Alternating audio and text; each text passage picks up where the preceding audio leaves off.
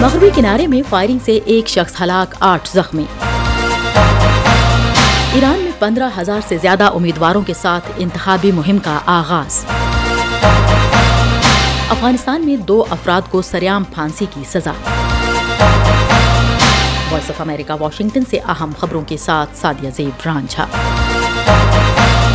Police کے مطابق اسرائیل کے زیر کنٹرول مغربی کنارے میں ایک یہودی بستی کے قریب جمعرات کو تین فلسطینی بندوق برداروں نے گاڑیوں پر خودکار ہتھیاروں سے فائرنگ کر کے ایک شخص کو ہلاک اور آٹھ کو زخمی کر دیا۔ پولیس نے کہا کہ تینوں حملہ آوروں کو موقع پر ہی ہلاک کر دیا گیا اور جائے وقوع پر تلاشی کے دوران ایک اور حملہ آور کا پتہ چلا جس نے فرار ہونے کی کوشش کی، تاہم اسے بھی گولی مار دی گئی۔ اسرائیل کی داخلی سیکیورٹی سروس شن بیٹ نے حملہ آوروں کی شناخت محمد زواہرہ، قطیم زواہرہ اور احمد الوحش کے نام سے کی ہے۔ یہ وائس آف امریکہ ہے۔ آپ ہمارے پروگرام فیس بک پر بھی براہ راست دیکھ سکتے ہیں۔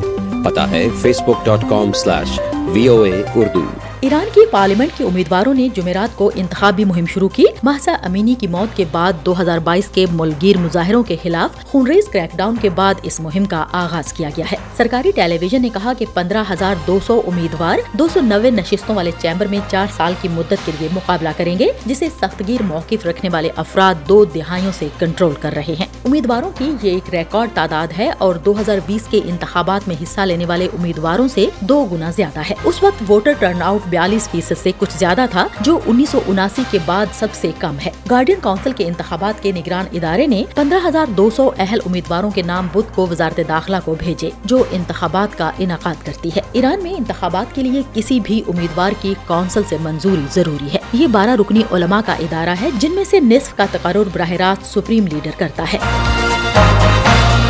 چین نے امریکہ پر زور دیا ہے کہ وہ تائیوان کے معاملات میں مداخلت اور جزیرے کو ہتھیاروں کی فروخت بند کرے۔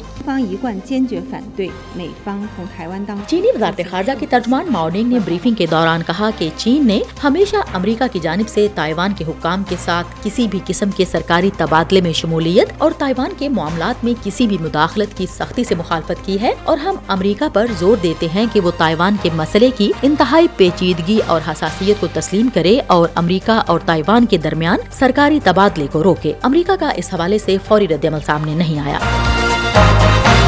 ہم وائس آف امریکہ واشنگٹن سے آپ سے مخاطب ہیں۔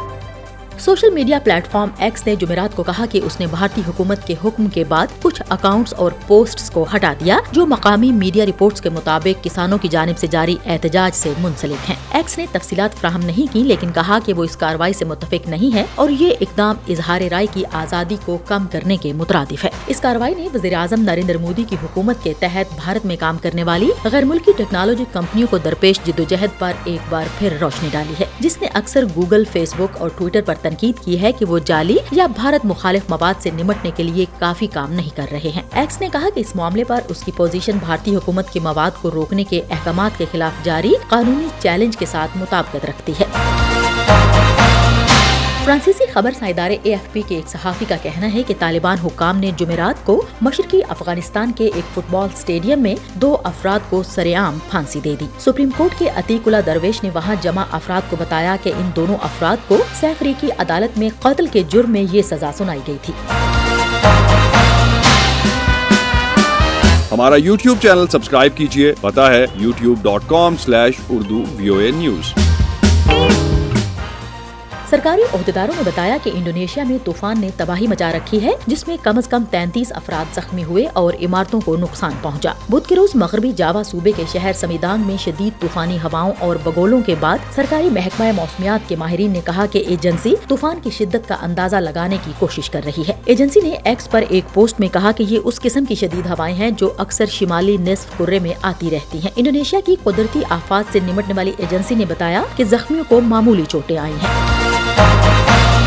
مزید خبروں اور اپڈیٹس کے لیے وزٹ کیجیے ہمارے social media handles V O A Urdu اور ہماری website Urdu V O A dot com voice of America, Washington کی اردو سروس سے خبروں کا یہ بلٹن اب ختم ہوتا ہے۔ میں ہوں سادیہ زبران جھا اور ایڈیٹر تھی بہجت جلانی